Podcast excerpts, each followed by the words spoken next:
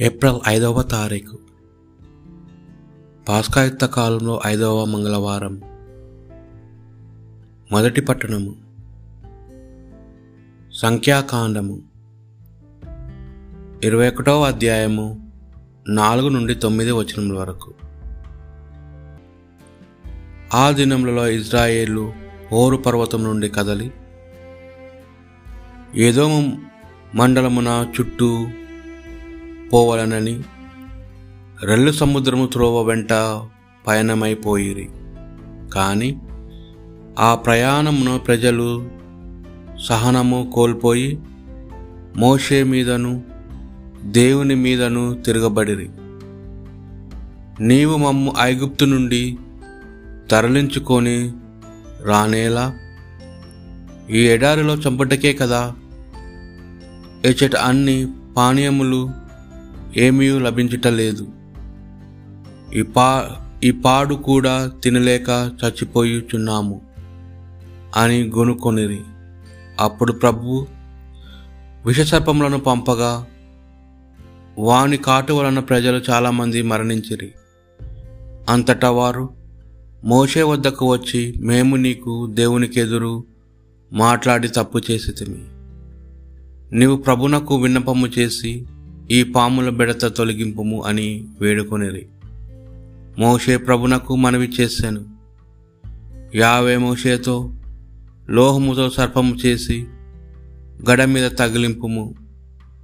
పాము కరిచిన వారు ఆ కంచు సర్పము వైపు చూచినచో బ్రతికిపోవుదురు అని చెప్పాను. కనుక మోషే కంచు సర్పమును చేసి గడ మీద తగిలించెను. పాము కరిచిన వారు ఆ లోహ సర్పము వైపు చూచి చావును తప్పించుకొనిరి. ఇది ప్రభువాక్కు భక్తి కీర్తన.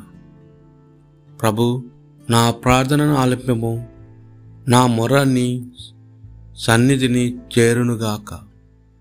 ప్రభు నా ప్రార్థనను ఆలింపము నా మొరని సన్నిధిని చేరునుగాక. నేను ఆపదలో చిక్కుకొనగా నీ మొగమును నా నుండి మెరుగు చేయకము.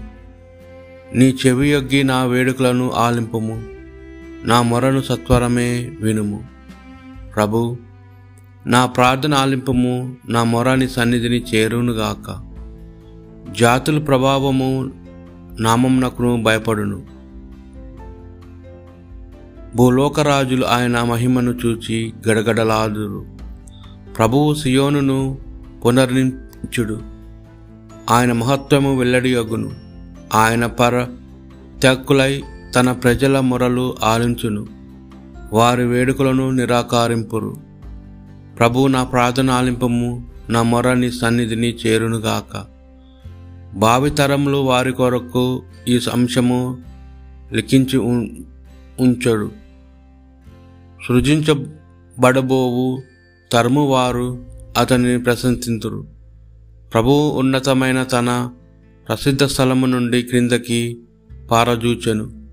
ఆకాశం నుండి భూమికి దృష్టిని మార్చలేము. అతడు బందీలు నిట్టూర్పులు వినెను. మృత్యువాత పడిన వారిని చెర నుండి విడిపించెను. ప్రభు నా ప్రార్థన ఆలింపము నా మొర నీ సన్నిధిని చేరుగునుగాక. పునిత యోహాను గారు రాసిన సువార్త సువిశేషంలోని భాగము. ఎనిమిదవ అధ్యాయము ఇరవై ఒకటి నుండి ముప్పై ఒక ముప్పై వచనముల వరకు. ఆ కాలంలో యేసు మరలా వారితో నే నేను ఇక వెళ్ళిపోవుదును.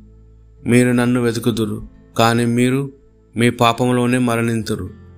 నేను వెళ్ళి స్థలంలో మీరు రాలేరు అనెను. అప్పుడు యూదులు ఇతడు నేను వెళ్ళు స్థలంలో మీరు రాలేరు అని చెప్పుచున్నాడు. ఆత్మ ఆత్మహత్య చేసుకొనునా అని చెప్పుకొనిరి.